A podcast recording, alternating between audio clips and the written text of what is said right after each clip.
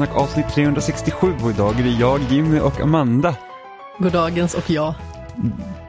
God kvällens. Men det är ju dag. Ja, det är dag nu. Det är inte kväll. Men det kunde ha varit, eller man vet inte, den som lyssnar kanske har kväll, så det är det god kvällens, god dagens eller god Godnatt. morgon. Nej. Säger man godnatt då ska man sova.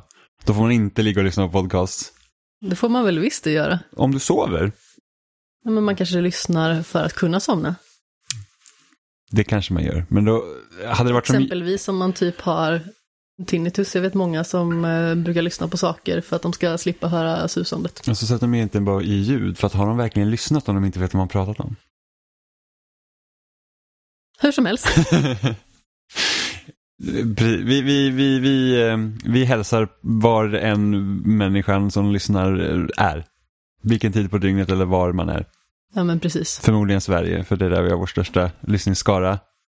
Vilket är väldigt förvånande, för man hade kunnat tänka att flera estlänningar hade varit väldigt eh, bra på svenska och velat lyssna på oss. Varför då? Nej, men det, är ganska kul för att eh, via vissa sådana här ana, analysverktyg så kan man se vart folk lyssnar. Och vi har typ så två, tre stycken så här som dyker upp från Estland emellanåt. Det kanske är en bot eller något sånt. Men det, det, det finns folk som lyssnar på konstiga ställen i världen. Ja, skämshögen är typ så här Sverige, Finland, USA. Mm, ja, vi har Sverige, Finland, eh, störst i Sverige såklart. Norge finns ju. Eh, USA ibland. Har vi pratat om har vi pratat om eh, typiska japanska grejer då kan det komma någon från Asien också. Jag kan tänka mig att en sån person bara, vad i helvete är det jag lyssnar på? Det här makes no sense. eh, men sen kan man inte se, i alla fall de verktygen som finns på Spotify, där kan man inte se liksom mer detaljerat. Men så jag kan liksom inte se så här, hur, hur, hur länge har den här asiaten lyssnat? Så, här. så jag sitter så här, plöjer två timmar och så här, hmm, det kanske är någon liten svennebanan i, i Japan som bara yes, spelsnack, let's go. Alltså det är väl störst sannolikhet att någon i alla fall som kan prata svenska eller förstår svenska lyssnar på podden i och med att det är det språket vi håller oss till. Jo, men jag kan också tänka mig att så här, du söker runt på typ Spotify eller Apple Podcast eller vad som helst så kanske man råkar komma på en podcast som man liksom... Man kanske söker på Pokémon och så Vi hade går man in på första bästa. Ja men precis, vi hade ju faktiskt en, eh, jag fick en YouTube-kommentar för flera år sedan som, jag tror det var vår spoilercast på Last of Us. Eh, där var någon så här liksom att, ja, ni borde, ni kan liksom inte skriva en engelsk titel i, eh, i rubriken när ni inte pratar engelska. Och jag svarade så här, Ska men vi alltså- översätta Ja, namnet? men, ja, men, här, då? jag, jag var översatt, jag var så här, alltså, alltså en spoilercast, jag skrev så att alltså, hela beskrivningen är på svenska, jag, jag vet liksom inte vad vi ska göra annat än att ha liksom en titel, jag kan inte skriva så här bara, enbart för svenska eller lyssnar, kan du svenska? Här har du en spoilercast för Last of Us. Spoilerande sändning. Personligen bad om ursäkt sen, men liksom ändå så här att, liksom, det så pass liten kanal ändå som vi har på YouTube, och speciellt vid den tidpunkten, och inte för att vår YouTube-kanal har växt liksom mycket de senaste åren eftersom vi gör inte mycket videomaterial. Vi har inte gjort videomaterial på säkert fem sex år. Eh, så så liksom söker du Spoilercast Last of Us på YouTube så måste det komma upp en hur många olika alternativ som helst. Men det är lite kul att man ändå hittade oss där. What is this spill snack? What is spill snack? Oh, it sounds... I like snacks. oh. Så hur har veckan varit i spelväg? Alltså jag har ju fokuserat mest på Batman. Mhm. Du har ju spelat eh, lite av varje och eh, jag har väl, jag vet inte, testat eh, lite varierat men inte lika mycket som du. Så jag har hållit mig mest till Batman Arkham City, vilket vi blev klara med häromdagen. Mm, hur känner, alltså, vi pratade lite om Batman förra veckan, hur känner du nu när du har klarat spelet för miljonte gången? eh, Liksom, Det är faktiskt bara fjäder. Mm, Oj, oj. Hur, hur känns, alltså, har din uppfattning om spelet ändrats sen du spelade sist, nu när du är klar med det? Alltså det som jag tycker är roligt är att berättelsen är ju egentligen mer intressant än Arkham Asylum. Plus att det finns lite eh, vridningar och vändningar i berättelsen som jag nästan alltid glömmer av från gång till gång. Alltså nu var det bara typ ett och ett halvt år sedan jag spelade det senast. Jag spelade under sommarsemestern 2019 måste det bli. Men eh, det finns liksom en specifik vändning som jag nästan alltid glömmer av.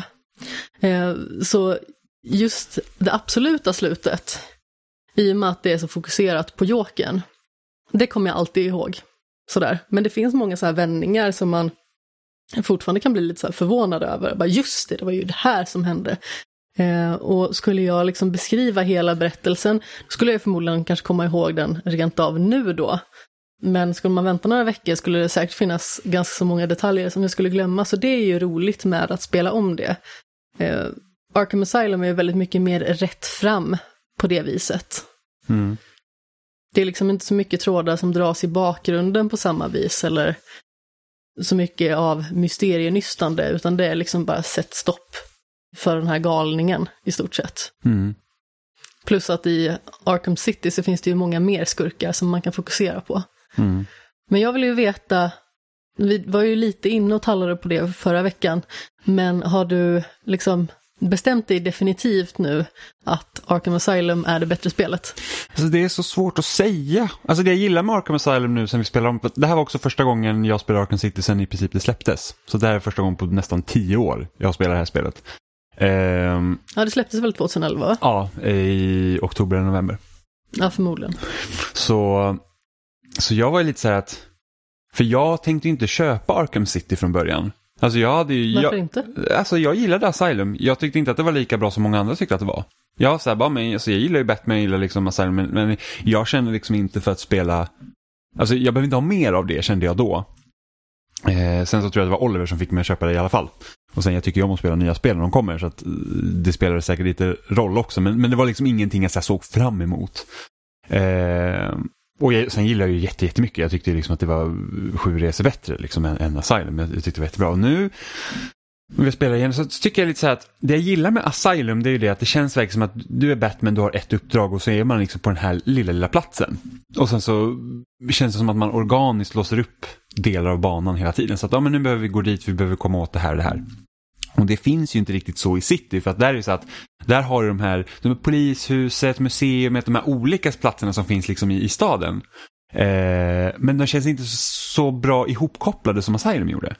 För att där kändes det verkligen som att, oh, men för, att för att komma hit så behöver vi göra de här grejerna först. Här var det mer så att oh, men nu fick du reda på att du ska hit för att här är en person du söker efter. Så får man åka dit och sen får man åka fram och tillbaka. Så att det blir inte riktigt den här Alltså jag tycker hela det här konceptet med att Arkham City är liksom ett stort område i staden som är som ett fängelse är redan märklig i sig. Det är märkligt och det jag Eh. tycker med Asylum det är ju liksom att det är ju som en stor perfekt bana Mm. vars delar liksom alltså ultimat sammankopplad till varandra. Mm. Ja men precis och det är det jag också gillar med Asylum. Här blir det ju så att Alltså spelmekaniskt så, så tycker jag att allt känns ju liksom bättre. Men jag tycker nog att Asylum är bättre sammansatt. Om man säger så. Eh, sen så tyckte jag ju om då, och som vi pratade om förra veckan, det här med att det fanns inte lika mycket open world-spel då. Och då var det kändes så himla nice att bara kunna flyga runt med Batman och kunna åka lite överallt. Men alla de jäkla collectiblesen som finns, det, det liksom blir lite för mycket. För att jag tänkte så här, ja, men jag ska nog försöka samla allt. Jag gjorde det på 360, jag tänkte göra det på Xbox One. Och jag liksom satte mig och började liksom beta av de här olika frågorna. Så bara, Nej, alltså fan, jag, jag har inte det i mig, jag känner inte för det helt enkelt. Eh, Jag kände definitivt inte för det heller. Alltså jag tog de Riddler-troféer liksom som var mest tillgängliga. Ja men typ, åh jag ser den här, jag behöver inte göra något jättemäckigt för att ta den, jag kan typ låsa upp den här dörren eller jag kan typ flyga upp hit eller Mm. sväva liksom över det här, jag vet inte, öppna landskapet för att ta den här saken. Mm. Men jag orkar liksom inte hålla på och mecka med olika typer av frågetecken och så ska man skjuta bataranger fram och Mm. tillbaka för att liksom låsa upp det. Det gör inte jag.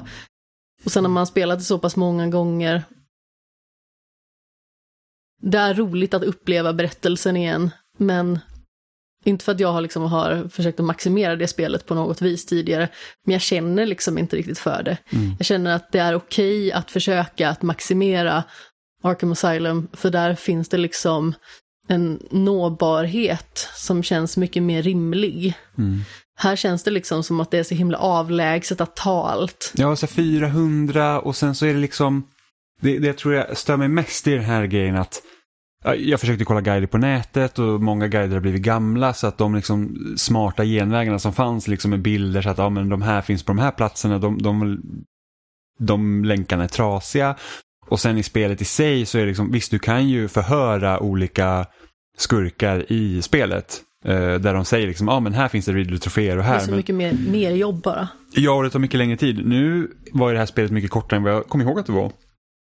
Eh, så att vi var ju klara med storyn på 12 timmar och då gjorde jag liksom mycket extra grejer mellan varven. Ja, men jag, jag tror att eh, progressionen i huvudberättelsen är liksom som följer att Asylum är typ så här 9-10 timmar, City är 11-12 timmar och sen så tror jag Origins är någon timme mer eller något Jag sånt tror Origins också. är nog kortare. Är det verkligen Ja, kortare? Ori- Origins, eh, jag kommer ihåg att man, man tror att spelet kommer igång och sen så helt plötsligt tar det slut. Eh, jag tror Origins är, det, eh, är nog kortare än båda dem om man bara fokuserar på huvudstoryn. Ja, det är mycket möjligt. Alltså som sagt, det var så himla länge sedan jag spelade det. Det var väl 2013 som det släpptes tror jag. Var inte, ens var inte det 2012? Nej, 2012 tror jag absolut inte att Jag har det var. för mig att det typ bara var Nej, ett för år att efter. jag var liksom initierad i spelvärlden när det släpptes. Jag hade liksom fokus och siktat in mig som ett lasersikte på det datumet där det släpptes. Jag tror att det var typ så här 26 oktober 2013 eller något sånt. Ja, jag så fan, att det var två år mellan dem ändå. Jag hade för mig att det var tajtare bara för att säga, åh, det är Det samma kan vara stad. 14 också, men... eh, Nej, 2014 känns för sent för då hade ja, de nya nej, konsolerna redan 25 kommit. oktober 2013, så Ja. en dag fel. Ja, men, precis, och, då var det liksom redan på gränsen när de nya konsolerna skulle komma. Mm. Nej, Men som sagt, jag kommer ihåg att det släpptes och att jag köpte det liksom på dagen på Playstation 3.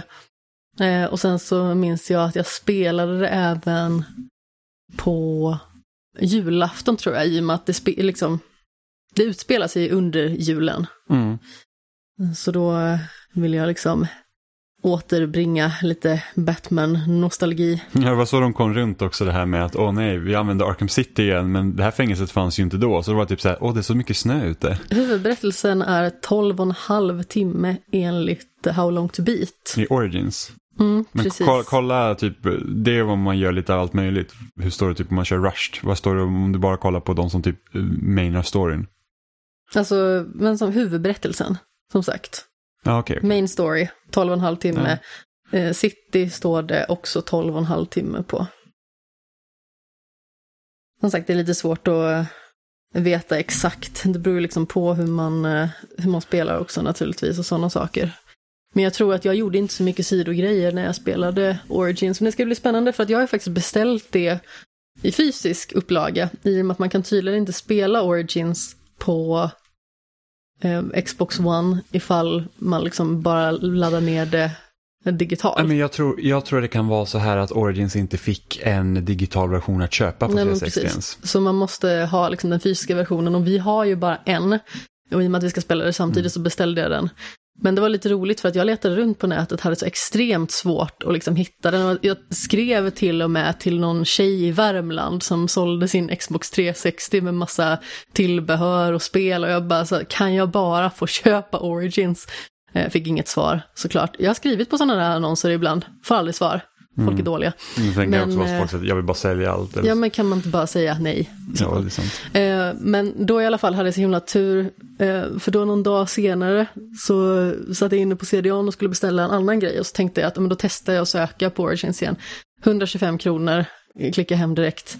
Så nu ska vi kunna spela det bredvid varandra också. Det lär vi väl göra inom ganska så kort. Det lär ju inte ta typ som det gjorde sist, nio månader eller någonting. Nej. Fast man vet ju aldrig. Nu kommer ju lite fler spel också. Ja, det börjar väl öka så det har varit ganska, ganska lugnt under våren nu. Mm. Vintervåren faktiskt. Det närmsta jag liksom vet att jag ser fram emot mycket det är It takes two. Mm. Pokémon Snap Jag är inte så intresserad och faktiskt. Near Replicant. Det är också i och för sig, kom det i april eller var det slutet av mars? Jag tror det är april, men jag är inte säker. Nej men precis. Pokémon Snap tror jag är slutet av mars.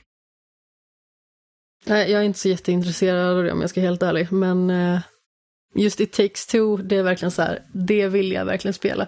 Sen så vet jag ju att Disco Elysium The Final Cut ska komma i slutet av mars gissningsvis då, i och Mm. med att det inte har fått något datum. Men det står att det ska komma i mars, så jag hoppas ju att det gör det också.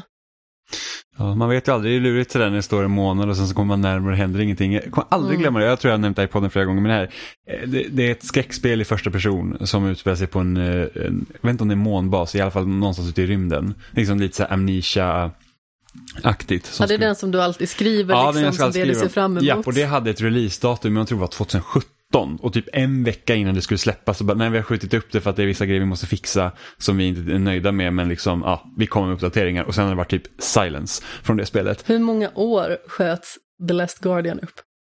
Jag köpte min PS3 för att spela Last Guardian. Ja. Jag kommer ihåg, de visade ju en trailer på Tokyo Game Show, det måste vara 2000, det kan vara 2009 eller 2008. Och jag var så här bara, wow, det där ser helt fantastiskt ut, nu måste jag ha en PS3 så jag kan köpa det här spelet. För att det var inte så att, alltså Sonys eh, serier och sånt har aldrig liksom legat mig så varmt om hjärtat. Jag känner behovet av att ha en Playstation, enda anledningen till att jag köpte en 360 var för att jag kände att min Wii inte räckte till längre.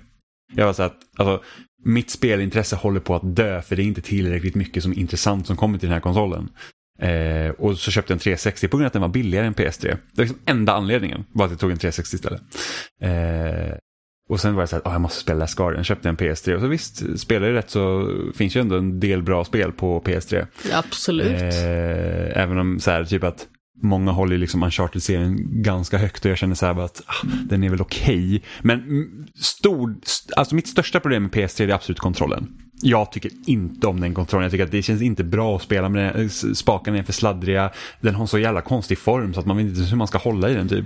Det är lite en av anledningarna också till att jag känner att jag inte vill spela Batman Arkham Origins på Playstation 3, för då måste man koppla in den, vilket egentligen inte är så jättemäckigt, alltså det är bara att stoppa in några kablar och sen köra. Men man måste göra det och sen så är den här kantiga kontrollen och även att jag har ganska så små händer så det känns liksom inte lika bra. Vilket också, precis som jag tidigare nämnt, är en anledning till att det bär liksom lite extra emot när man ska starta Mass Effect till exempel. För jag har ju liksom alla tre spel till Playstation 3 och visst jag kan spela det på Xbox, men ah, jag har bara liksom inte gjort det. Jag skulle vilja dock köpa Ratchet Clank Collection eh, med PS2-spelen och sen spela igenom alla PS3-spel på PS3. Eh, för Ja. jag har inte, jag, det enda Ratchet Clank jag har spelat, förutom ettan då som jag aldrig klarade för jag hade inget minneskort till PS2 vid den tidpunkten, eh, är Ratchet Clank remaken som kom till PS4. Mm, 2016. Och jag, och jag vet att alla har sagt att PS3-spelen ska vara jätte, jättebra. De är jätteroliga, men jag vet ju att de finns på PS Now också, så man kanske skulle ta liksom vet, här jag, test. ah, jag vet, men jag vill inte streama spelen. Jag vill liksom känna verkligen att det här är jag vill inte ha någon lagg, jag vill inte att det ska kännas någon delay i knapptrycken, jag vill liksom, jag vill kunna spela det. Alltså med tanke på vilken stabil uppkoppling vi har här hemma och att vi faktiskt har liksom två stycken riktigt starka konsoler så har jag väldigt svårt att se att det skulle vara något stort problem. Alltså, det- alltså, det kan vara vad som helst, liksom en liten störning i nätverket så kan det liksom göra jättestor skillnad. Ja, absolut. Eh, men- Jag har inte testat, ska tilläggas, men jag tycker ändå att det är värt att testa. Men finns eh, original, alltså finns eh, Ratchet Clank Trilogy för PS2 på PS Now? Det vet jag faktiskt inte. Däremot så vet jag ju att Future-serien finns där. Mm. Men jag ville köra PS2-spelen först. Ja, jag vet att du vill det. Eh, Så, då hade, så det hade jag kunnat tänka mig att packa upp min PS3 för. Som jag inte haft igång sen. Sen så är ju min PS3 här uppe, så du slipper ju göra det. Ja, det är sant. Jag har nog inte haft igång min PS3 sen jag flyttade hemifrån. Jag hade igång min Playstation 3 2019 måste det väl vara senast. Återigen där på sommaren när jag tänkte att ja, men, nu ska jag spela lite ja, men, Mass Effect och försökte bli klar med det och sen så vet jag att jag spelade Kingdom Hearts 2 på Playstation 3. Jag blev inte klar med det för jag satt fast på någon sån här jätteelak boss som höll på att driva mig till vansinne. Mm. Som du också fastnade på, till råga på allt. Ja. Fast du klarade den till slut, ja, efter mycket om och men. Jag tror att du klarade den medan jag sov faktiskt. det är mycket möjligt. Jag blev så mentalt uttröttad av att se på den där bossen så jag däckade. Ja, men vissa bossar kan man sitta... Alltså, på tal om bossar så har jag faktiskt eh, startat Demon Souls Ah. på Playstation 5. Eh, och jag har ju jag har ju liksom baddat fötterna i Dark Souls tidigare. I alla fall första spelet. Jag har inte spelat tvåan eller trean. Eh, men det var på 360 och det spelet körs som skit. Eh, Så att det, det känns liksom inte bra att spela och sen är det svårt och jag har inte riktigt tålamodet alltid. Så att det har aldrig blivit att jag har gjort en större liksom ansträngning till att faktiskt ta mig igenom Demon Souls. Sen har jag spelat både Bloodborne, vilket jag har klarat ut, och eh, Sekiro, som jag också har klarat ut. Så, att då, så att jag, jag, jag liksom, någonstans inom mig finns det ändå det här drivet att kunna liksom klara svåra spel. Så att, och Demon's Souls remaken har ju sett helt fantastisk ut på förhand. Så den var ju liksom, det var ju det spelet jag kände så att ah, det är det spelet jag missar när Playstation 5 kom och vi inte kunde köpa en. Det drivet är helt obefintligt i mig. Faktiskt. Alltså, du, du, du har ju ändå så här typ att svåra 2D-plattformsspel, då kan ja, du sitta hur länge som helst. Tvådimensionella spel funkar bra. För att, jag vet inte, då är det liksom ett mönster som man kan lära in. Alltså till punkt och pricka och bara så här, bara repetera om och om igen. Jag bara så här, jag måste bara vara tillräckligt dum i huvudet för att bara så här hoppa på det här stället 80 gånger i rad och sen hoppas liksom att det till slut ska lyckas. Mm. Jag är nog tillräckligt dum i huvudet och tillräckligt envis för att klara det. Men när man måste vara lite mer kreativ, som typ i Dark Souls eller dylikt, när man liksom måste kanske rulla runt och försöka hitta sätt att ta ner bossen. Nej, jag gör inte mm. det, det går inte. Fast det handlar också om att hitta mönster. Jo, men alltså det är det jag menar, man måste liksom hitta en bra taktik för att kunna göra mm. det. Du hittar liksom ett mönster för att kunna ta ner bossen, det kanske är att när den gör ett liksom visst move, då måste du in bakom den och slå mm. den i knät eller något. Alltså, jag vet inte. Men jag är inte lika bra på att liksom göra sådana saker. Ja, jag, jag är så att Finns det ett sätt att fuska på bossen så leta efter det. Så bara kan jag nu liksom bara... Jag, jag är inte den mest tekniskt skicklige när det kommer till den här typen av spel. Jag var så här, kan, kan jag liksom? Så typ när man mötte... Mm, det finns en apboss i eh, Sekiro. Eh, vilket gjorde att man liksom, sprang man bara runt i cirklar runt hela banan, så gick man in och slog några gånger, sen sprang, började man fortsätta springa runt i cirklar istället för att liksom lära sig att när ska jag parera, när kan jag hoppa över attacken och så. Eh, det tog ju kanske 20-30 minuter att ta ner bossen, men det gick. Eh, så att eh, jag är liksom på den nivån och, och det blir också så att ibland, och Sekiro var ju ändå ett sånt spel, där kunde du inte liksom fuska inom situationstecken lika mycket utan det krävdes verkligen att du måste bli bra helt enkelt. Speciellt, det är en ganska bra bit in i spelet när man möter en karaktär som heter Genichi då. Och där finns det liksom ingen... Ja, det är väl den tröskeln liksom. Alltså, som jag känner, det är liksom tröskeln för spelet. Liksom, att för att ta ner... Samma som uh, Gascoigne. Liksom, Precis, och Gascoigne kom ju liksom alltså, två timmar i Bloodborne sen är du hos Gascoigne. Liksom uh, Genichi och det är säkert en alltså, 8, 9, 10 timmar mm. in. Uh, och där var det så att det finns inga genvägar här nu. Du måste liksom ha koll på systemen som vi har presenterat för dig för att du ska kunna ta ner den här liksom, personen. Ja. Eh, och, och när man klarar den bossen, då har man liksom fått in det här, okej okay, jag förstår nu hur pareringsmekaniken fungerar. Jag förstår liksom de olika signalerna som, som fienderna skickar till mig så att, så att jag liksom kan klara det. Eh, och efter det så var ju spelet, alltså inte för att det var lätt, men det blev mycket, mycket lättare för då förstod jag liksom mm. vad det handlar om. Men jag har för mig att eh, när jag var på en eh, RR-meetup, jag tror det var min kompis Söder som satt med typ Lady, Bla äh, Lady Butterfly tror jag. Mm. Den heter var den bossen. Ja, det är en av de typ tidiga jättesvåra bossarna. Ja, och jag bara kände att det här ser ju vidrigt ut. Så jag var tvungen att gå därifrån för jag höll på att få huvudvärk. Mm. Ja, men det är så himla tillfredsställande de här spelen när man väl klarar dem.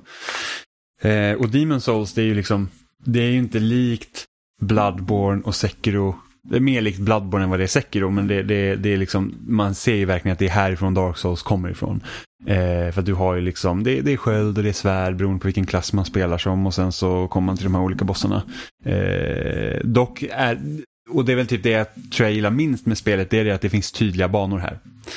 Dark Souls har ju ett slott och det är alltid ihoplänkat. Medan här, liksom, ja men nu går jag till den här stenen så får jag transportera till en bana och sen så finns det kanske tre nivåer på den banan som man arbetar sig framför. Och sen så är nästa bana också tre nivåer. Sen kan man ju liksom, du behöver inte köra bana ett, du kan hoppa direkt till bana tre typ. Eh, så att man är väldigt fri till att hoppa in vart man vill. Och det gör ju så att för mig blir det så att jag känner inte riktigt progressionen i det sättet. Det är så att okej, okay, men alltså nu är jag klar med den här delen, nu vill jag ju bara gå vidare på den här. Och så tittar man på, på nätet så bara, nej men alltså hoppar in på den här banan först. Det kanske är bättre. Och det är så att nu har jag helt plötsligt en jäkla massa val. Allt kommer säkert vara skitsvårt. Och jag vet inte riktigt vad jag ska göra. Och det kan vara väldigt så här, det tycker jag är jobbigt. Eh, typ i Bloodborne så är det visst, det är inte helt linjärt det heller. Men där är det verkligen så att, om oh, nu kommer jag fram till den här lyktan nu är jag safe här och sen får man arbeta liksom upp genvägar och sånt igen och liksom tills man hittar nästa boss. Men här är det verkligen så att du börjar här och sen så får du nästa lykta vid, precis vid bossen. Kanske har någon genväg innan det. Eh, och den här liksom, det här med att man får springa om de här bitarna hela tiden, det, det är det som blir, gör det så tröttsamt. Men det är också då man lär sig. Men så, så nu är jag ju på, i gruvan sen som då räknas som bana två och så är jag klara första bossen där och så kommer man delen efter det. Och igår jag sprang runt i en jäkla mörka tunnlar och jag har ju redan så dåligt eh, Alltså jag hittar ingenstans och så bara här går det tunnlar kors och tvärs. Bara, har jag varit här tidigare? Har jag inte varit här tidigare? Jag minns inte. Så vart ska jag nu? Och jag hittar inte bossen. Sen ramlade de ner från ett ställe och dog. Och så bara hur fan ska jag ens hitta tillbaka mitt lik för att få upp mina själar igen? Som att man samlar på sig. Hatar när, måste man, när man måste hitta tillbaka sitt lik. Ja, men då, så, att, så att för den som inte vet, då, så spelen det går ut, alltså när du dödar fiender då får du liksom som XP typ. Eh, och dör du så förlorar du allting. Om du inte hittar dig själv igen. Eh, för då får man liksom plocka upp dem. Och det är något som är genomgående i de här spelen, att det är liksom de systemen som funkar. Eh, så att jag är så här, fy fan vilket jävla tråkigt ställe här, men jag, jag, har inte vågat hoppa in i någon annan bana heller än. För nu, så att eh, jag får se. Men, men det, när det är riktigt roligt då är det riktigt kul. Men när man kommer till de här olika trösklarna så man känner bara så att jag vet inte om jag orkar med det här. Så jag, jag, ska jag verkligen liksom stånga huvudet mot här? Men det, det är så, och, och Demon Souls är också liksom riktigt supersadistiskt för att dör du en gång så halveras typ livet. Tills du dödar en ny boss. Så att det blir liksom ännu svårare trots att du redan har problem. Det finns vissa items som man kan göra så att man liksom får det tillbaka sin mänskliga form men det är liksom, de är sällsynta. Så att eh, det är så att uh, det är som att spelet liksom verkligen jobbar emot en. Dark Souls är inte lika hårt. Och Bloodborne är ju, känner nog ett av de snällare spelarna av dem. Men eh, ja, men det, det, det, det är tufft att spela Demon Souls. Faktiskt. Ja, det ser lite själsdödande ut. Mm, men när det är kul så är det kul. Utan att det var på något vis någon form av skämtighet i det där. Mm. Det var inte meningen, okej? Okay? Nej, men, det, men Demon Souls, jag, jag, jag får se alltså. Sen kan man ju liksom spela med kompisar där så då kommer man ju liksom in i det. Alltså, man kan få hjälp. Helt enkelt. Och jag, så här, jag drar mig inte för att klara ut de här spelen med hjälp. Och det var det också som var skillnaden i Sekiro, för där kunde du inte, fanns ingen multiplayer i Sekiro. Vilket gjorde så att är du på en boss, då är det du som får klara den. Så tagit två veckor på Demon of Hatred och liksom försökte verkligen varje dag och bara säga det går inte. Och sen när jag tog den så var det så här, nu är jag klar med spelet. Nu orkar jag inte mer. Jag, jag kan inte liksom fortsätta. Testade du ens själv sista bossen? Ja, det gjorde jag. Sen så var det Filip som tog den. Ja men det vet jag. Mm. Men... Uh... Jo jag testade, jag så här ja. bara, jag har suttit fast i två veckor och typ bara så här att nej, nu är jag klar. Jag orkar inte mer. Så att, uh, men jag tycker fortfarande att det är ett fantastiskt bra spel. Men vi har ju spelat tillsammans också. Det har vi faktiskt så gjort. Vi, förra veckan så pratade Oliver om att han har spelat Sackboy Big Adventure tillsammans med Jenny. Och uh, den här veckan har vi också spelat Sackboy. Precis. Vad tycker du om Sackboy? Alltså jag tycker att det är roligt. Jag hade nog inte spelat det på eget bevåg, även liksom att det är mysigt och sådär. Men det känns som ett typiskt bra spel för oss att spela tillsammans. Mm. Även liksom Super Mario 3D World, som vi spelade för ett tag sedan, var ju väldigt likt mm. jag i sitt att... upplägg. Bara det att det är lättare att samarbeta i Sackboy. Ja, jag känner att co-open är mycket bättre i Sackboy. Det tror jag beror på att man man är inte lika snabb som i, i, i Mario. Där liksom kan man springa och, och jag känner att liksom, det är större fokus på plattformarna där, på knepiga hopp än vad det är här. I, i... Ja, och sen så har man ju alltid tidsramen, standard Mario liksom. Jo men precis, det, det har man ju också. Men sen också att kameran det känns som att den snabbare i Mario väljer vem den ska följa så att den andra hamnar liksom bakom. Medan i Sackboy så känns det ändå som att det är ganska stor marginal på att den zoomar ut så att man liksom inte känner att man lämnar varandra lika lätt. Eh, banorna är också utformade på ett sådant sätt så att det är svårt att lämna varandra också. Eh, vilket jag tycker är bra. Sen så tror jag att 3D World är ett spel som är roligare om man är själv och spelar. För att det känns verkligen så då kan man fokusera på plattformsutmaningar medan Sackboy känner det är lite mer så här upplevelsen i att hitta de här olika orberna för att låsa upp nya dräkter och, och, och göra saker tillsammans än vad 3D World är. Alltså jag hade nog inte spelat igenom 3D World själv. Mm. Men jag förstår lite vad du menar för att just i Sackboy så är det ju mer att du ska försöka hitta saker. Alltså visst, man försöker hitta saker i form av stjärnor till exempel också i Mario. Men eh, det är liksom inte på samma vis. Jag känner att det är viktigare i Sackboy att hitta de olika sakerna. Mm. Ja, det...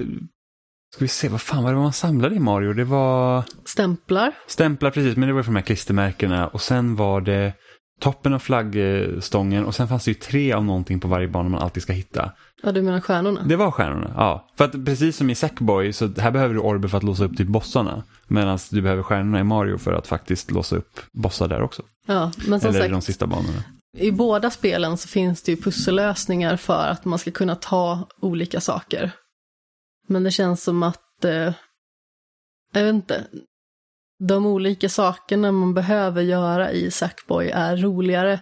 De involverar lite fler mekaniker just med de här, typ, jag vet inte om det är någon form av kaststjärna eller någon bumerang eller någonting sånt, men även eh, liksom eh, svingande Mm. och sådant som, eh, som gör att man behöver liksom adaptera sig väldigt mycket till de olika banorna och deras förutsättningar. Sen så någonting som jag tycker är roligt, det är ju alltså musikbanorna. Ja, Jag vilket tycker det är jättecharmigt. Vilket är helt bisarrt. För att jag tänkte, vem, liksom, vem var det som bestämde sig för att man skulle licensiera en massa popmusik till det här spelet Ja, och göra precis. banor på det? Ja men liksom när man hör så här introt, så här 80-talsdängan Let's Dance med David Bowie, då känner man så här bara, ja men det svänger ju Mm. här. Det är ju liksom ingen favoritlåt för mig på något vis, men eh, jag gillar David Bowie och det var liksom ett roligt upplägg, eh, för att då har man liksom till exempel en musikslinga som påverkar själva banan, så även att det liksom är en ganska så rätt fram tredimensionell plattformsbana, så finns det liksom vissa toner då i melodislingan som gör att det exempelvis finns sådana här hopplattor som auto skjuter i vägen. Så då måste man liksom vara lite på sin vakt. Mm. Och sen så fanns det liksom någon form av eh, eh, lång rad med hopplattor som nästan såg ut som att det plinkade som ett piano till exempel. Mm. Vilket också var väldigt charmigt. Mm. Nej, men det är flera sådana här, även, eh, de använder även musik som där de inte har sången med, som bara liksom bakgrunds... Alltså själva melodin är Ja, men som exakt. är egna remixar på olika popsånger. Vilket, jag har för mig att det ska finnas en, alltså Britney Spears Toxic ska finnas med i spelet. Vilken glädje för dig. Nej men jag känner bara så att det är sån himla bizarr. Jag förstår liksom inte, för att Sackboy har liksom ingen, de har ju liksom ingenting med något annat att göra. Liksom som att man känner här att, ja men det är klart att, att man lånar i sån här musik från, eh, ska man säga, verkligheten i spelet. Ja men alltså, om vi tar Sackboy i allmänhet så är det ju väldigt referensfriskt. Alltså både i titlarna på banan till exempel och eh, sådant som man kan upptäcka liksom i själva spelet i sig. Så jag kan tänka mig att det också spelar in i det hela, liksom att man har musikbanor som gör liksom att referenserna blir fler. Mm. Och det liksom passar in på det viset. Mm. Ja, det, det kan ju också hända att de liksom har tagit inspiration från typ lite Big Planet när folk gjorde egna banor. Så det fanns ju de som gjorde musikvideor och grejer i Ja. Big Planet. Och så tänker man, ja men det där kan ju vara nice. Jag fastnade aldrig för Little Big Planet när jag försökte att spela det. Jag tyckte att det kändes så jäkla segt. Ja, ja, det är alltså, Nu är det så himla länge sedan som jag ens testade det, så eh, jag vågar liksom inte riktigt uttala mig så jättemycket, men jag försökte spela det, jag fastnade aldrig för det. Det var Playstation 3 någon gång. Mm. Nej men det var samma här, jag tyckte att det var fruktansvärt plattformsspel. Alltså, det känns inte alls bra att köra banorna och det var liksom Det känns inte bra att hoppa, det känns inte bra att röra sig, det var djupsinnet blev jättekonstigt. Eh, det, det var ju det roligaste med lite Big Planet, det var ju det var som en liten leklåda som man kunde bygga saker själv i. Det var liksom där behållningen fanns tycker jag.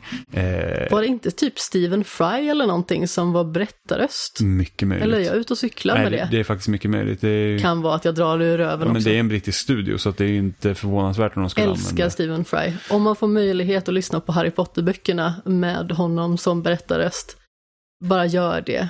Eh, Det är fantastiskt. Mm. Så um, i det här spelet så känns det mycket bättre att kontrollera karaktärerna. Så att det är liksom inga, inga problem överhuvudtaget. Så, att, så att det är en ganska rolig, eh, eller en trevlig överraskning. Alltså spelet är så pass bra som det är. Och det är jättekul att spela tillsammans. Liksom. Ja, absolut. Det, så precis som jag sa tidigare, det är absolut ingenting jag skulle spelat på eget bevåg, precis som 3D World. Eh, Men att kunna spela det tillsammans och ha liksom mysigt tillsammans och samtidigt de här eh, liksom tävlingsmomenten som precis som i 3D World finns här också gör ju att vi går igång lite på det också. Mm. Båda tycker att det är väldigt roligt och det finns ju liksom vissa troféer som är knutet till det där. Typ att om man står på podiet så ska man bli fotograferad för att man var liksom den som samlar flest poäng. Eh, då kanske man typ slår till den andra så att fotot blir jättedåligt eller att eh, man tar pokalen från den andra och sådana grejer. Ja, jag kan verkligen tänka mig hur liksom galet det där måste se ut när man är fyra spelare. Och Ja. ska försöka sno den där trofén från varandra. Ja, jag vet, vi satt eh, en liten stund och försökte att typ slå varandra samtidigt så vi skulle få en trofé för det. ja, det, det är ganska roligt. Ja. Eh, Sen har jag också spelat eh, ett spel som är på PS Plus just nu och det är Maquette. Som är ett första persons pusselspel eh, som där egentligen själva grejen är ju det att den världen man liksom figurerar i finns i olika lager så att säga. Så du har det minsta liksom är som en miniatyr av hela banan. Och sen så går du utanför den så blir det större och så går du utanför den så blir det ännu större. Eh, och så har du objekt som du kan eh, manipulera och eh, tack vare då att världen finns liksom då i olika storlekar. Så tar, säg att du tar en kub från eh, den yttre delen av världen och så släpper du den i miniatyrdelen. Då kommer den bli större i den riktiga världen för då liksom blir den storleken kuben har relation till miniatyrvärlden som kommer den ha i relation till den större världen utanför.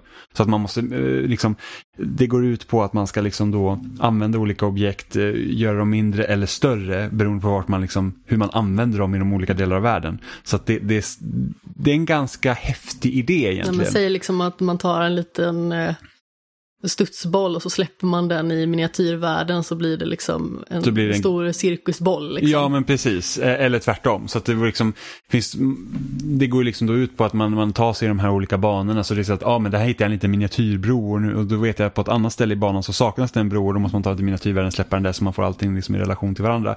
Så det är en jätterolig idé. Eh, och sen har de då lagt på någon form av kärlekshistoria, så det handlar om då två Eh, personer som då, ja men de träffas, eh, de blir kära och sen så går det ut för och lite sådär. Eh, och det är väl typ det jag känner att spelet liksom fallerar lite med. För jag, jag, jag tycker den här historien mellan de två är liksom totalt ointressant och speciellt med tanke på vad det är för typ av spel. För jag tycker att berättelsen och spelet inte knyter sig hand i hand alls. Det känns verkligen så här att okej, jag tar med de här olika banorna och så får man lite story. Så här, men liksom, jag tycker det är för löst kopplat.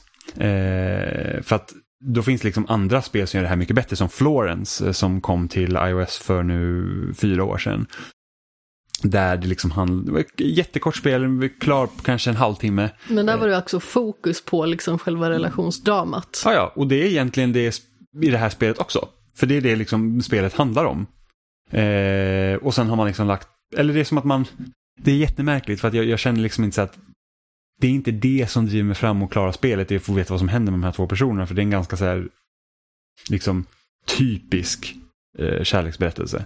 Eh, Medan liksom till exempel i Florence, då var det verkligen så att ah, men man, man, man får känna att man faktiskt får vara en del i, i deras förhållande. Liksom, så här, att, ah, men jag spelar som den här unga tjejen och sen så får man liksom gå igenom alla de här olika känslorna som hon känner under, under tiden av förhållandet och så får man göra liksom olika saker. Liksom bara det som till Florence var så att ah, man flyttar in och då, då liksom, man sätter in sina saker och, och liksom en så här enkel grej. Och sen när förhållandet är slut och man ska flytta därifrån så kanske det finns lite mer saker men allt som jag tog med mig dit är inte bara mitt längre. Eh, utan det är liksom vad vi det så får man inte ta med sig alla saker och, och, och sådär. Så att det liksom där känner man liksom att spelet höjer upp berättelsen med tanke på hur, hur interaktivt det är. Medan här är det inte alls så. Jo men alltså grejen är ju att mekaniken i Florence är ju så tätt sammankopplat till berättelsen och det känns som att den länken på samma vis fanns inte i Maquette. Nej, inte alls. Eh, vilket jag tycker är jättetråkigt för att det känns som att idén är så pass intressant i sig själv så de hade liksom kunnat hänga på den mer. Eh, och sen sista tredjedelen av spelet så ändrar spelet karaktär nästan helt och hållet. Så då har de här olika då makettbanorna, de liksom, det blir nästan som en walking simulator istället. Där du får lösa några små pussel och det känner jag liksom att ett, ett, jag tycker mina favoritpusselspel, där är det ju så att där blir ju spelet svårare och svårare under tidens gång. Eh, och sen liksom när man kommer till slutet då ska du verkligen testa spelarens liksom förståelse av de spelmekanikerna som har eh, presenterats för dig. Ja. Som typ The Witness när man kommer in i berget och det är så här att nu är det verkligen allt som jag har sett på den här ön. Det måste jag, alla regler som jag har lärt mig, det måste jag liksom kunna nu tillämpa på den här, de här Ja. pusslerna. Det är därför jag verkligen tycker att du borde spela The Sojourn, som var ett av de bästa spelen jag spelade 2019. Mm. Ja, det kanske jag borde.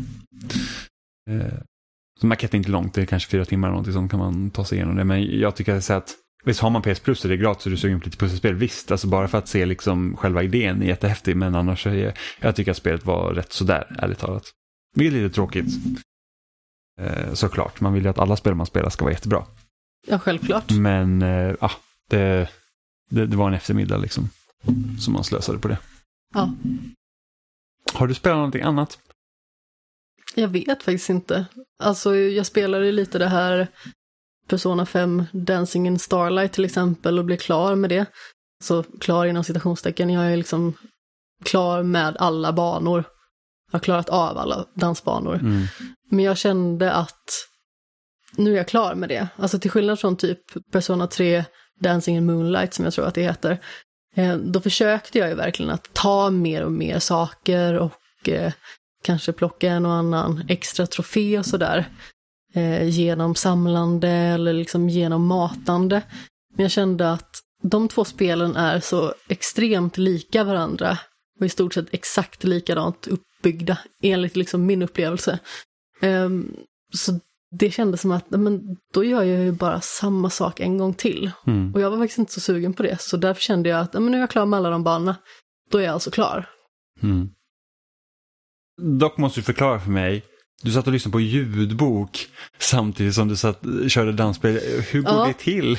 Det var för att du stod och lagade mat och hade på podcast jättehögt i köket. Så då satte jag på mig ljudbok och eh, spelade samtidigt. Blir inte det fel? Nej, alltså jag hade ju hört röster som pratade högt oavsett liksom. Så jag satt och lyssnade på min ljudbok samtidigt som jag eh, bara liksom övade min fingerkoordination. Jag skulle inte känna att jag, jag skulle inte kunna spela typ rockband och sen sätta på typ en podcast i lurarna och sen bara trycka på tangenterna. Men jag bryr mig kanske inte riktigt lika mycket om musiken i Persona-dansspelen som man bryr sig om musiken i till exempel Band. Fast Persona 5 har jättebra musik. Alltså den var hyfsad. Den var inte fantastisk, tycker inte jag. Men eh, alltså, det fanns väl en del charmiga låtar och sådär. Men sen när jag kom till någon form av punkt där jag kände att jag bara ville bli klar med banorna så att jag kunde bocka av spelet. Då betydde det liksom Mm. inte så mycket för mig och då kunde jag ta en tre, fyra banor och lyssna på någonting annat samtidigt. För att det var ju liksom inte så jättemycket musik som hördes i alla fall. Liksom. Mm. Ja, ja, förra helgen så spelade faktiskt eh, Dirt 5 som precis hade kommit på Game Pass. Eh, och det är ganska spännande för att ända sedan liksom Forza Horizon gjorde ett intåg liksom i spelsfären så har jag inte riktigt spelat något annat racingspel egentligen. Jag har kanske försökt testa lite men jag tycker att, att, att eh, styra bilarna i Horizon-serien är så himla bra så att det finns liksom inget annat bilspel som, som liksom så att de bleknar i jämförelse om man säger så. Sen så har ju jag vissa problem med, med Horizon-spelen också, till exempel att jag älskar första spelet och tycker fortfarande att det är det bästa i serien för att det, det var liksom så himla mycket fokus på tävlandet där. Sen har ju serien gått mer och mer till att ja, men du kan liksom göra lite vad du vill i de här bilspelen. Det spelar liksom ingen roll. Du kan, varenda race kan du liksom fixa själv. I fyran till exempel var det så att kör du med en bil till en raceplats så är det ju sällan du behöver byta bil utan då anpassar sig racen efter den bilen du kör. Vilket gör att jag skulle i princip kunna då klara hela spelet i min Subaru liksom. för att det är den jag har kört med mest. Eh, Men alltså, jag skulle kunna uppskatta en sån grej, liksom att okej, du får göra lite vad du vill, men då måste de grejerna vara så extremt uppstyltade och tydliga för mig, tror jag, för att jag skulle kunna uppskatta det. Jag föredrar ju oftast när spel liksom bara säger nu ska du göra det här, mm. kör. Men, och sen så och det som har hänt också i Horizon-spelen är att det liksom finns ingen anledning till att uppgradera bilarna heller. Det är liksom så att nu kommer du till ett race som du inte klarar för att din bil är för dålig. Det existerar liksom inte, Mm. vilket jag tycker är lite synd. Så att, det jag tycker är kul med Dirt 5 det var ju det att istället, det är inte satt liksom i en öppen värld som Horizon-spelen utan det är liksom så att här har du race, nu är det bara de som betyder något. Så du behöver inte åka mellan racen vilket kan vara ganska skönt också. Eh, och där är det verkligen fokusering på tävling så att nu, nu ska du liksom racea helt enkelt.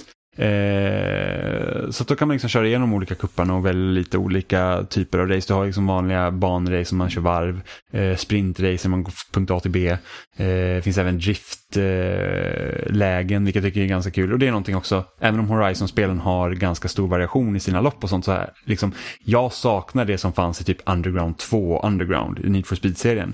Var ju det att oh, du hade så här, du hade drag race, du hade sprintlopp, du hade vanliga race och du hade driftrace. Eh, så det fanns många olika typer av tävlingar och du behövde liksom bli då bäst i alla. Liksom det var typ målet. Så är det inte riktigt här. Här är det liksom så att du, du väljer liksom en väg på, på, en, på en typ karta som du ska säga att ah, eh, det här racen låser upp de här två racen så får man liksom lite välja inriktning och sen får man gå vidare. Men jag, jag körde faktiskt alla race som fanns i spelet. Eh, för jag tyckte ändå det var helt, helt okej. Okay. Eh, dock har jag problem med här också att det finns ingen anledning att köpa nya bilar du kan köra med, liksom, visst olika race kräver olika typer av fordon men du har ju liksom en bil som du får. Du behöver inte köpa en ny bil utan du har en bil till alla racen. Och det är så att på, på normal är spelet så pass lätt så att det liksom finns inga problem att klara racen liksom. med, med den bilen som ger, tilldelas dig. Du kan köpa en bättre bil eller om du vill liksom ha ett annat fokus på din bil beroende på om du har bättre stoppsträcka eller bättre eh, styrförmåga på dem. Men annars är det så att det spelar liksom ingen roll och, och flera gånger var liksom när mindre banor så börjar jag liksom varva motståndarna. På normal då. Och sen så är jag så att ja, jag kunde ha bytt upp till hard men jag säger att nej, jag tycker om att vinna också så det får vara på normal.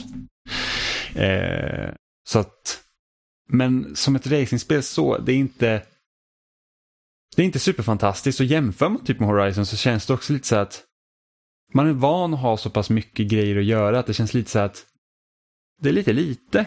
Just speciellt när det inte finns någon större fokus på att uppgradera bilar och sånt utan det är bara racen och man behöver inte köpa bilar heller om man inte vill det. Jag, att, ah, jag hade gärna sett att man liksom kommer till en sorts tröskel så att nu är det för svårt, nu måste du fixa en bättre bil. Mm.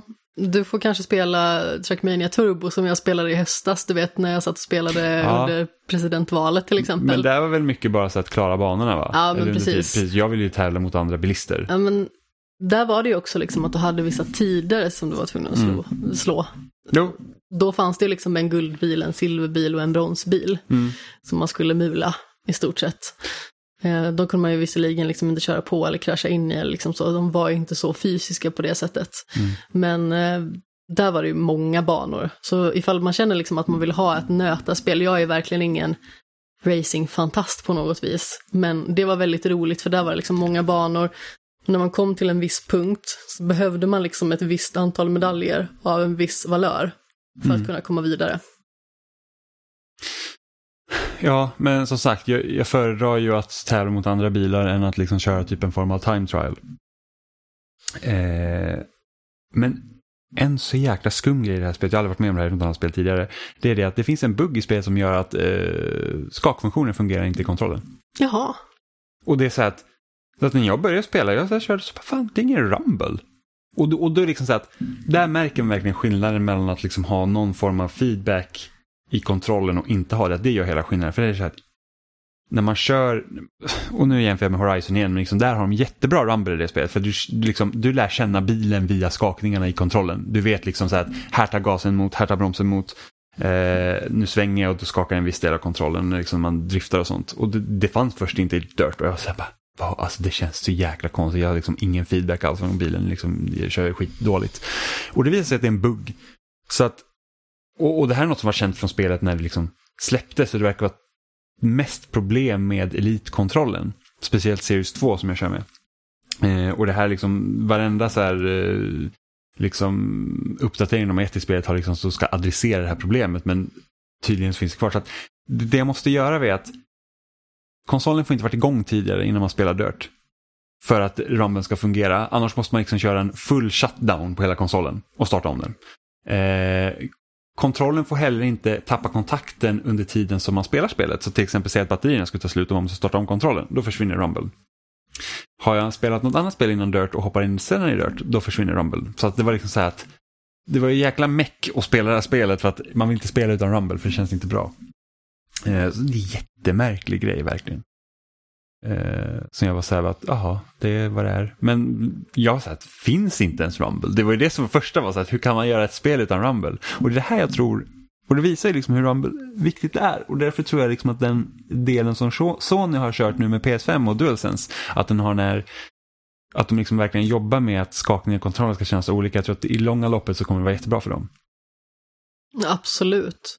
Och med tanke på liksom den demonstration man fick i Astros Playroom så bevisade det också att man kommer kunna göra det på väldigt olika vis. Mm.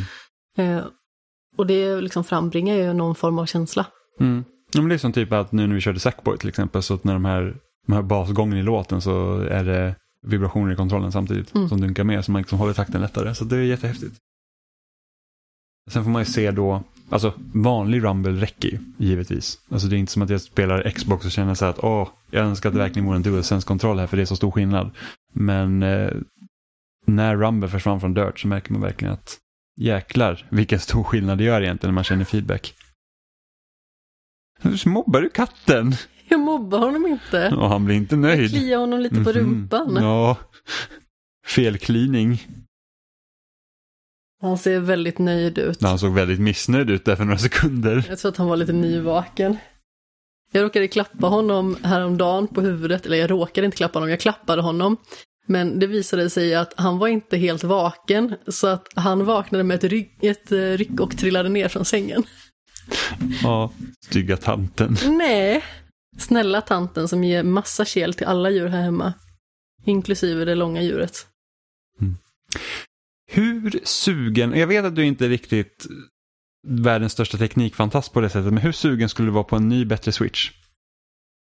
Alltså, jag vet inte riktigt. Jag tycker ju inte att switchen känns så gammal redan.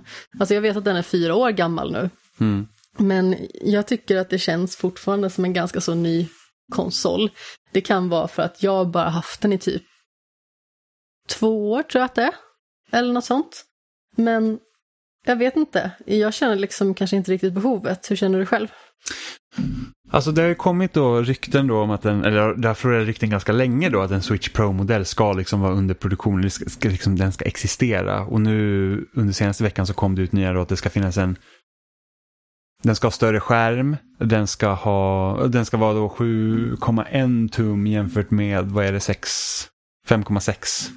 Något sånt tror jag det är. Fråga inte mig. Eh, och den ska kunna köra 4K på, på en, en, när den är dockad då. Till skillnad från eh, vanliga switchen som kommer upp till 1080p om den har tur. Liksom. Eh, och jag känner mig så här att, för jag tycker att switchen är en så pass bra idé. Det här med att man liksom kan spela bärbart och att man kan docka den och spela på tvn. Jag tycker att det, det är liksom en fantastisk idé och jag hoppas att de fortsätter med det. Men om den här då ska liksom levas jämte med Xbox Series-konsolerna och PS5, då, då är liksom då är ju vanliga switchen för klen. Den är ju redan för klen idag. Eh, alltså, idag är den ju för klen med de nya konsolerna, men redan jämfört med Xbox One X och eh, PS4 så är den ju för klen. Liksom att spela Witcher 3 på Switch är ju inte den bästa upplevelsen du kan ha direkt, medan Xbox One och PS4 klarar den liksom utan några större problem. Eh, och då blir det så här att hur länge ska switchen finnas kvar innan det kanske kommer då en switch 2 och då är det inte ens säkert att Nintendo kommer göra en hybridkonsol igen. Eh, och då är frågan så här, hur länge ska då en Switch Pro-konsol kunna kunna då eh, Vara funktionell. För, alltså förlänga liksom livstiden på Switch. Eh, med tanke på att den ska kunna få då tredjepartsspel som, som körs bättre helt enkelt, så enklare. Eh, så jag känner mig så här att jag har inget behov av en Switch Pro. Med tanke på att jag spelar egentligen bara Nintendos egna spel på den. Men samtidigt så att fan större skärm i bärbart läge och kunna spela liksom 4K, det kan jag tänka mig är ganska nice. Och sen så är det såklart, jag gillar ju nya konsoler så att det är ju inte... Det är klart att man blir sugen när det kommer en ny version. Ja, jag vet inte, jag känner liksom inte, precis som jag sa tidigare, att jag har så jättestort behov av det. Plus att, jag vet inte, de här tekniska detaljerna intresserar mig inte så jättemycket.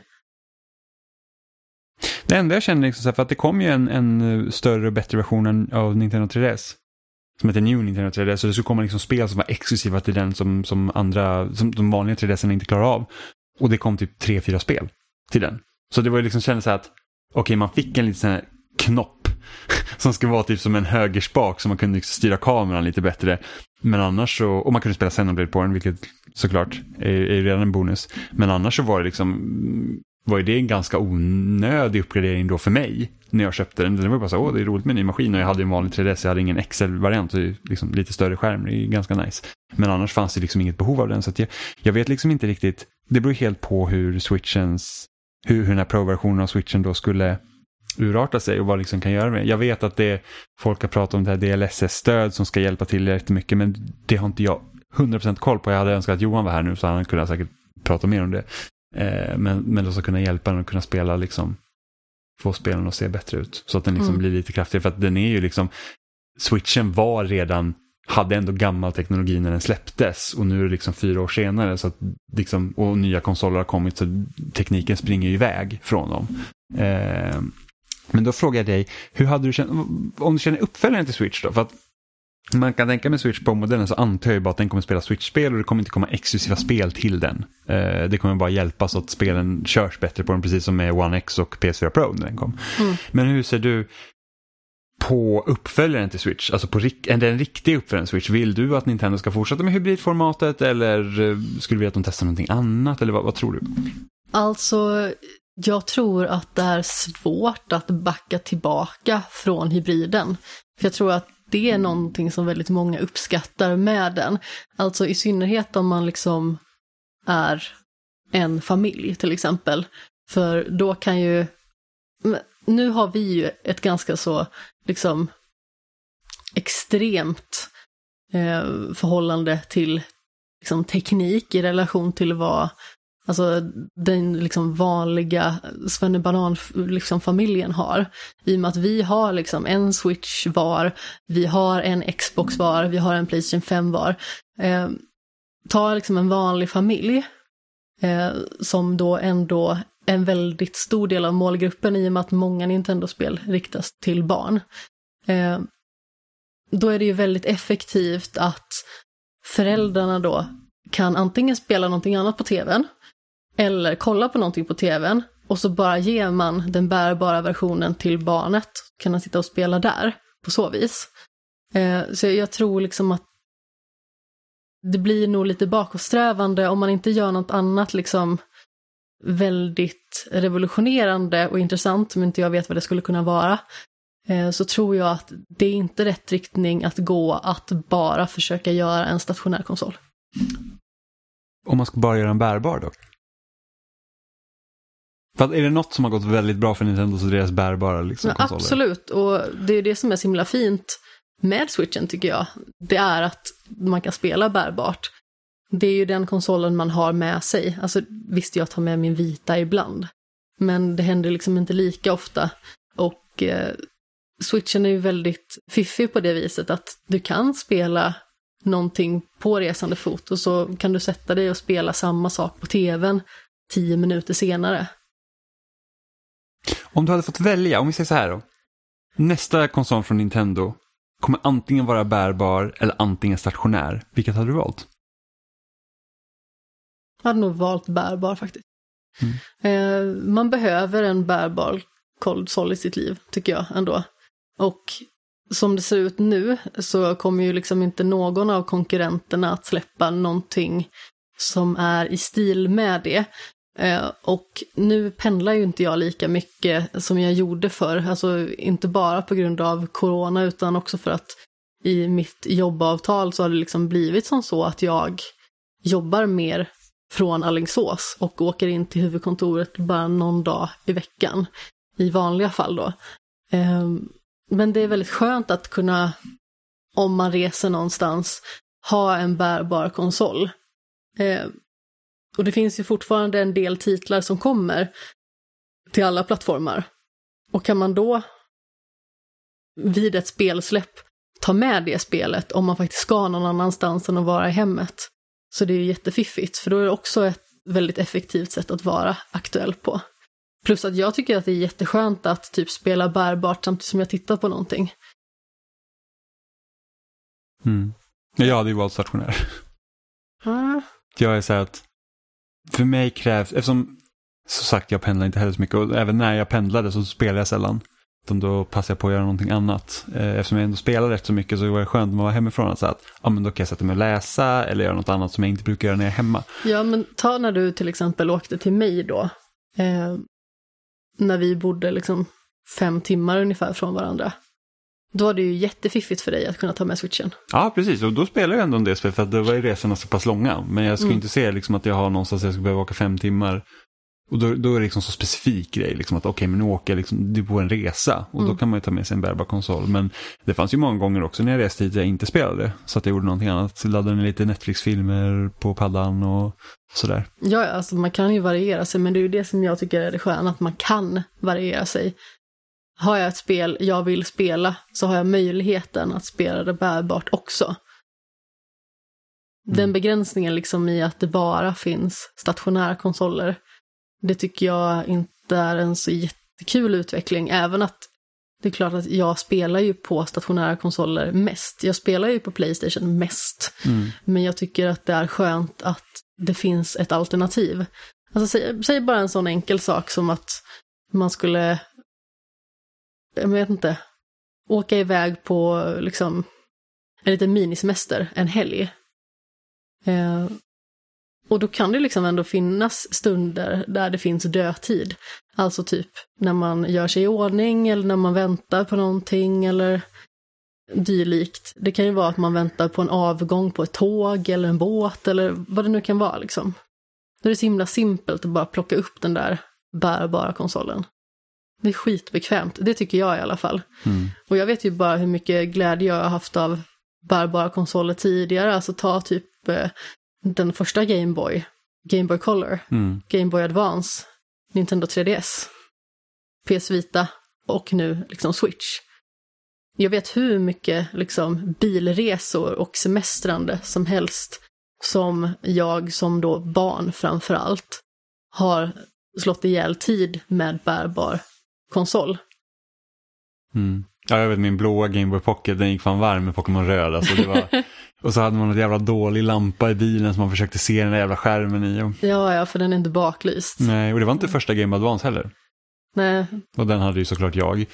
Sen kom ju Game Advance SP som hade mm. baklyst eh, skärm. Nej, men jag vet ju liksom, eh, för någon som är kanske typ så här fem till tio år, så är det ju någon enorm rastlöshet som slår till om man ska åka jättelångt. Och vi har ju liksom bilat från eh, västra Sverige till norra Italien flera gånger. Och det tar ju tid. Mm. Men den tiden blir inte alls lika liksom frustrerande för ett barn om man liksom har en Game Boy Color mm. och ett Pokémon blå eller gul. Mm. Ja, men idag finns ju också här paddor och mobiltelefoner. Som fått... Så att när jag är ute och reser så spelar jag faktiskt mest på min telefon. Då typ sitter jag och spelar Threes eller typ Jetpack Joyride och sådana saker. Jag spelar inte så jättemycket på mobiltelefon. Alltså jag har ju testat vissa spel. Um, och jag har haft perioder där jag har spelat lite mer på mobilen. Alltså ta typ uh, Fire Emblem Heroes till exempel spelar jag ju på min vanliga liksom, iPhone. Mm. Men jag tycker att det är skönare att kunna ha switchen med mig ändå. Mm. Eller dylik konsol. Mm. Som sagt, eh, jag hade föredragit om Nintendo faktiskt hade haft liksom, en hybridkonsol i framtiden. Om de liksom inte gör något så här jätterevolutionerande. Eh, precis som jag sa tidigare, jag har liksom ingen idé om vad det skulle kunna vara. Men jag tror att eh, det är väldigt fiffigt eh, om man är flera stycken som delar på konsolen till exempel också. Mm. Att kunna göra så. Att eh, vandra mellan dockat läge och bärbart läge. Mm. Jag hoppas ju också att de fortsätter med hybridkonsolen. Jag tycker att det är ett helt fantastiskt koncept. Ja, men det är eh. skitsmart. Då kan man ju välja. Vill man att det ska vara ens stationära konsol? Då är det liksom bara att ha den dockat läge, det är inget problem. Mm. Eh, men är man liksom en person som reser mycket eller har situationer där man liksom inte kan sitta och spela på en stationär konsol, men en bärbar funkar, då är det ultimat. Mm. Jag tycker det är toppen. Det kom ju ut en intervju med eh, han som är vd för Nintendo som jag inte minns namnet på nu och han sa liksom det när de pratade liksom att vad, hur, hur ser liksom framtiden ut för Nintendo och liksom pratade lite om Switch liksom var ju ändå en, en konsol de såg att hade liksom att de brukar komma ut med en ny konsol var femte år i princip och Switch är liksom fyra år. redan och att det liksom börjar, det är klart att de alltid håller koll på vad nästa del är. Eh, och sen som de är Nintendo så har de ju alltid liksom så att det måste också finnas en logisk förklaring till, till vad liksom nästa maskin då ska vara.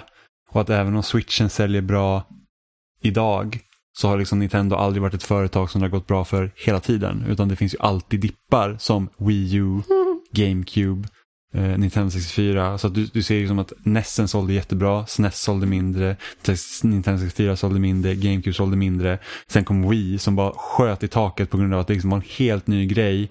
Wii U efter det, deras sämsta konsol, alltså hem, hemstationära konsol om man inte räknar typ Virtual Boy, mm. eh, sålde liksom otroligt dåligt och sen så kom switchen och blev liksom en stor succé för att det är någonting nytt. Alltså jag tror Wii U hade ju problemet med att säga att vad ska man göra med det här? Ja, men den, den idén måste ha kommit, liksom, det var ju precis innan iPad och sånt slog, innan läsplattor slog igenom och sen så kom helt plötsligt den här liksom, typ Fisher Price-modellen som, som liksom verkligen ser Alltså den ser inte bra ut, den var liksom, liksom idén med att ha en andra skärm, det var inget egentligen fel på den, men det är så att varför? Det var så himla tydligt med Wii vad det gjorde. Det var så att, ja men här är en golfklubba, här är ett svärd. Liksom, den idén var så tydlig och sen får den här extra skärmen så bara, vad är, det, vad är egentligen meningen? Det är liksom, det, det, är liksom inte en tillräckligt bra realiserad idé. Switchen är ju det. Just det här med att, hej Tom, du kan spela hemma och sen kan du ta med spelet på, på väg. Och det ser man ju liksom också med de andra, speciellt Microsoft håller ju på med det här med att, ja men,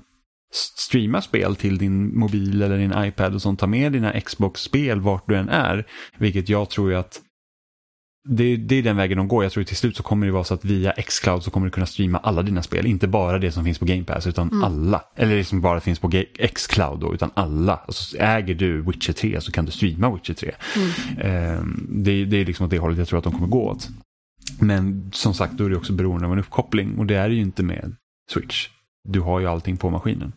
Eh, så jag hoppas också att de fortsätter med hybridkonceptet. Men sen vet man ju inte hur det, liksom, det kanske blir till slut som att om, säg att om 10-20 år så kanske vi streamar alla våra spel. Det är inte säkert ens vi äger spelen längre. Eh, vilket såklart jag skulle tycka var jättetråkigt. Att man inte kan liksom ha någon form av äganderätt längre utan man är bara eh, beroende av streamingtjänster.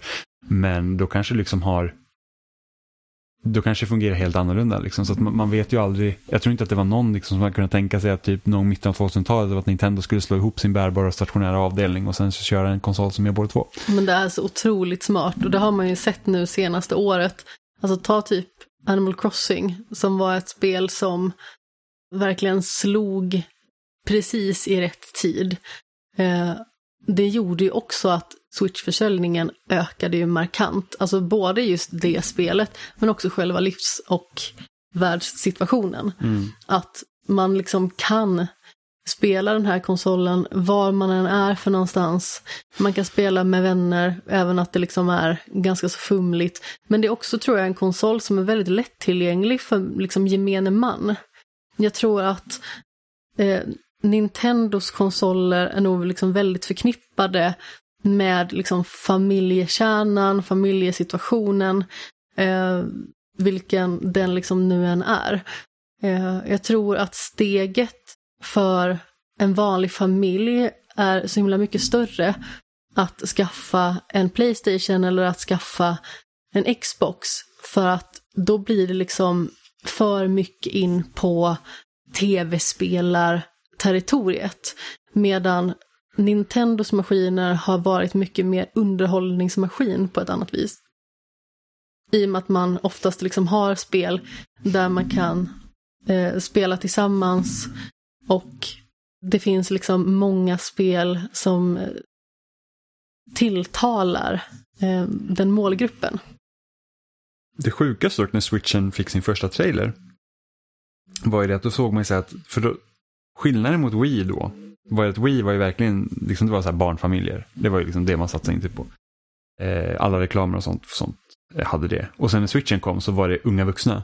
Du vet, du tog med din switch, du gick över till liksom typ takpartyt över andra sidan och så hade du med en switch och så hade de switch och så spelade man tillsammans, tog med en switch till parker och, och spelade tillsammans med andra och jag kommer ihåg att folk var så att det där kommer aldrig hända. Precis det som har hänt. Liksom att, eh, även innan pandemin var det liksom att folk hade med sin switch överallt. Även liksom, det slog så hårt. Och så jag tror att det är liksom att just att de riktar in sig på den målgruppen som har vuxit upp med Nintendo så var det nog lättare att fånga in dem också. Eh, och det kommer jag också ihåg när Pokémon Go visades. Först när det kom en trailer att folk var så typ så på Times Square och skulle få hjälpas åt att fånga Mewtwo. Liksom. Och, och, det var hur mycket folk som helst och man var så här, det där kommer ju aldrig hända. Kanske om man bor typ i Japan när folk liksom har mobil och liksom jag vet att många funktioner som finns både på DS, 3DS och PS Vita var ju så här att mycket den här sociala grejen att man kunde liksom två maskiner som var på i viloläge kunde liksom känna av varandra. Och liksom så att, Länka liksom. Ja men precis, så här street pass var ju mm. skitkul. Jag älskar med 3DS när man typ var på Retrospelsmässan eller när vi åkte på spelträffar och sånt. Så då, då hade man alltid med sin 3DS. Så hade vi ett bord med 3DS där alla låg. Och så kunde man fixa, fixa sina street pass grejer, det var skitkul. Men liksom, det var inte som att det är inte vanligt att man träffar på någon annan med en 3DS som på den i fickan. Medans, och då tänker man sig att ja, men folk kommer inte spela Pokémon Go på det här sättet för att i alla fall inte här. Det, det är liksom vi är för lite antal människor. Och den som Pokémon Go slog, det var ju liksom människor som spelar Pokémon Go överallt. Alltså det var verkligen, ja. Du kunde inte gå utanför på stan den sommaren utan att se folk som spelar Pokémon Go. Jag ser fortfarande ibland när man har åkt buss och sånt, liksom så här, typ gamla tanter som sitter med Pokémon Go i sin telefon. Och det är liksom bara så att det är helt bisarrt. Liksom, det, det har man inte alls kunnat tro sig. Det är bisarrt och eh, det är också väldigt intressant liksom att det var en sån grej som förde folk samman så himla mycket just den sommaren. Och då var det egentligen inte någonting speciellt som hände i världen. Det är liksom inte som nu, när världsläget är så himla bisarrt. Eh, och någonting som man absolut aldrig hade kunnat tänka sig skulle hända, det är ju liksom någon form av scenario som man tänker liksom bara skulle kunna hända i film. Men det har liksom hänt. Men 2016, alltså folk samlades i parker och blev vänner med varandra på grund av Pokémon. Folk eh, började gå långa promenader och gjorde det liksom till en hälsogrej att spela Pokémon Go för att eh, Alltså, jag vet, det var någon som eh, hade gjort det liksom till en grej för att kunna eh, tappa vikt. Mm. Till exempel att gå långa promenader. Och jag menar, om det är någonting som eh, gör att det ökar folks trivsel oavsett vilket sätt det är, om det liksom är det sociala eller om det är liksom att man vill motionera mer eller se naturen mer eller vad det nu kan vara. Alltså, det är ju väldigt intressant och väldigt roligt. Mm. Och sen just att det, det, är så många från, det är så stort åldersspann. Mm. Liksom att jag, Emma, Robin och Stefan var ju så här ute i Sollentuna och, eh, och gick med Pokémon Go. Så träffade vi några så här, ja men vad kan de ha varit, kanske 12? Mm. 11-12 år.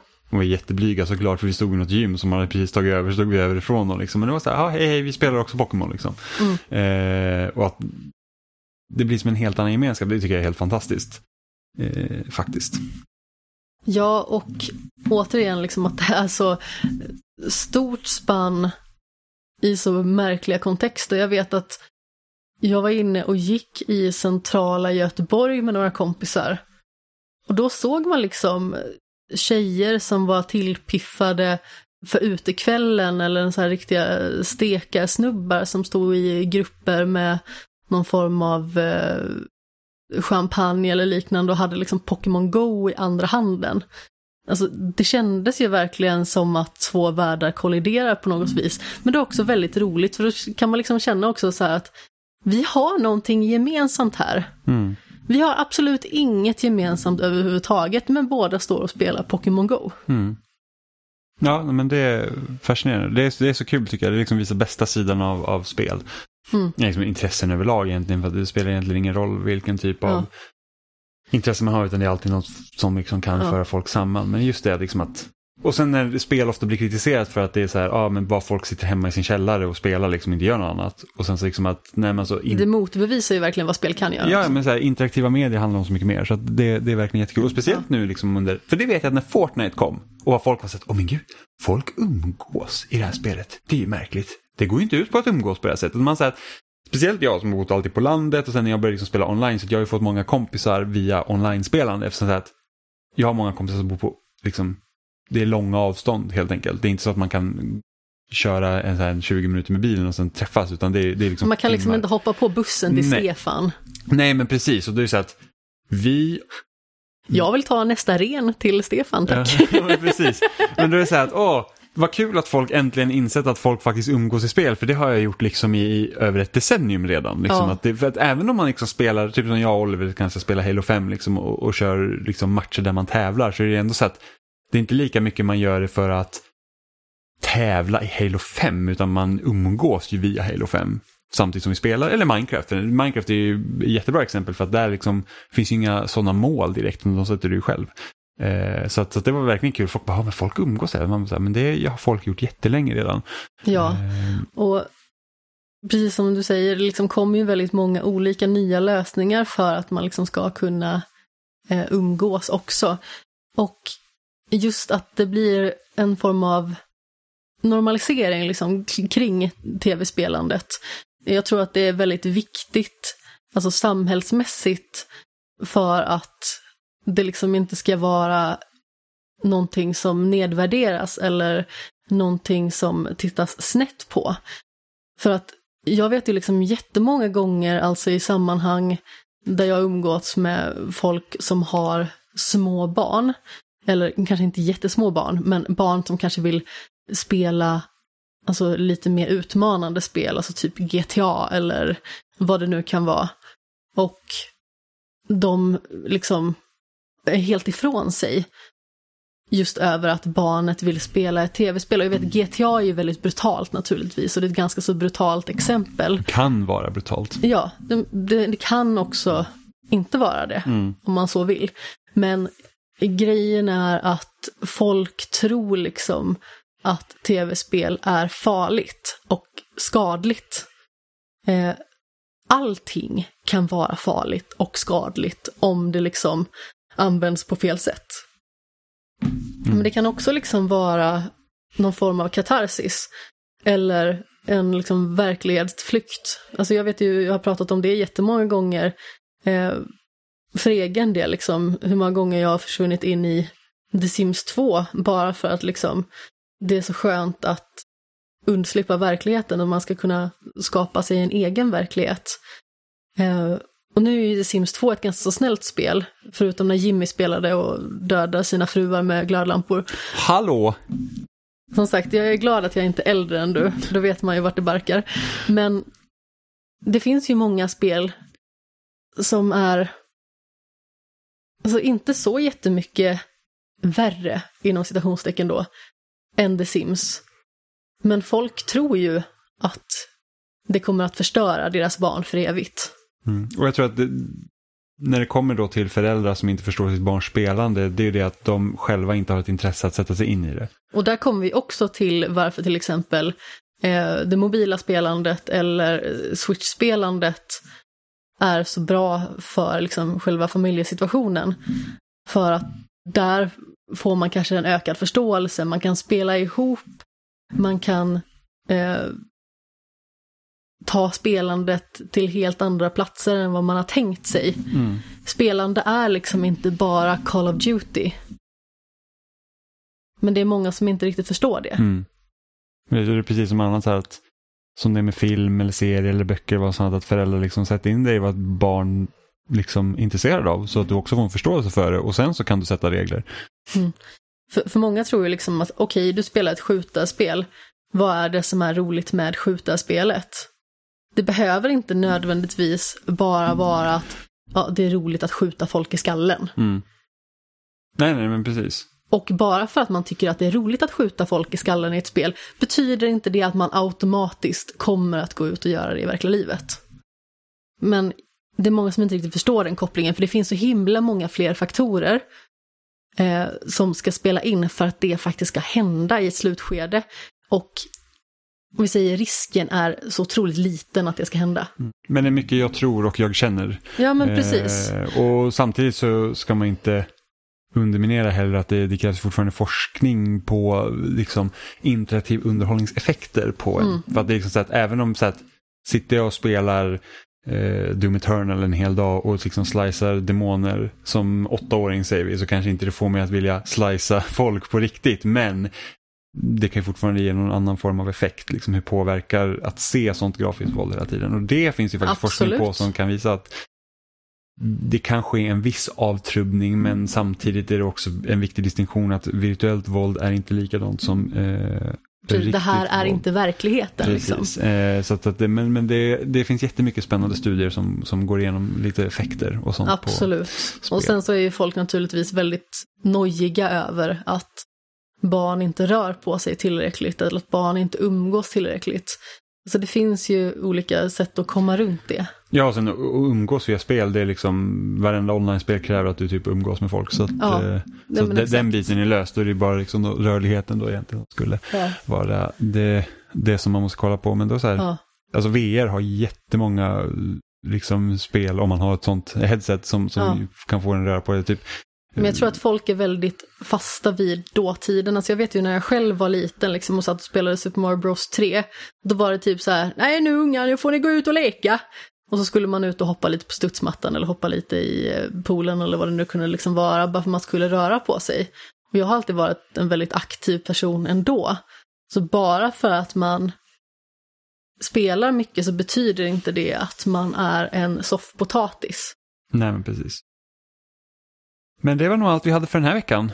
Eh, Ola Ding skrev in förra veckan också igen eh, och eh, redde ut hans mysteriska namn som är, Jonas. Mystiska. Ja, men eller hur? Man skriver att man heter Ola Ding och sen helt plötsligt kommer ett Jonas inslängandes, då tycker jag, då- ringer varningsklockorna. Eh, men det är så att Ola Ding är ett anagram på loading, vilket var rätt så fiffigt. Ja. Mm. Ola Ding, eller Jonas som han tydligen heter. Känner djupt besviken. Eh, Jonas Ding i alla fall. Ja, men ni hittar oss som vanligt på spelsat.com. Där finns länkar till alla ställen vi hittar på oss. Ni kan lyssna på oss i er favoritpodcast-app. Vi finns nog förmodligen överallt som Apple Podcasts, Google Play, Spotify, eh, YouTube också. Eh, vi läggs upp som vanligt på loading.se varje vecka och vill ni komma i kontakt med oss kan ni kommentera på ovannämnda ställe eller på Instagram eller på Twitter att spelsnackpodd eller mejla till oss på kontakt@spelsnack.com eller byt ut kontakt till några av våra förnamn som Jim, Amanda, Oliver, Johan eller Robin så kan ni också, ja RIP Robin, eh, så, så kan ni också komma i, i, i kontakt med oss om det är någonting ni vill att vi ska ta upp eller Ni kan det, skriva till Emma och Robin men de kommer förmodligen inte Eh, svara. Emma har ingen egen mailadress. Har hon inte det? eh, Nej, så det är bara det Robin. värsta. Ja, det var det värsta. Så kan vi inte ha det. Nej. Så att mejla till Robin och säga att han ska fixa en mailadress till Emma. Så kan ni höra oss igen om en vecka. Hej då! Puss i ljumsken.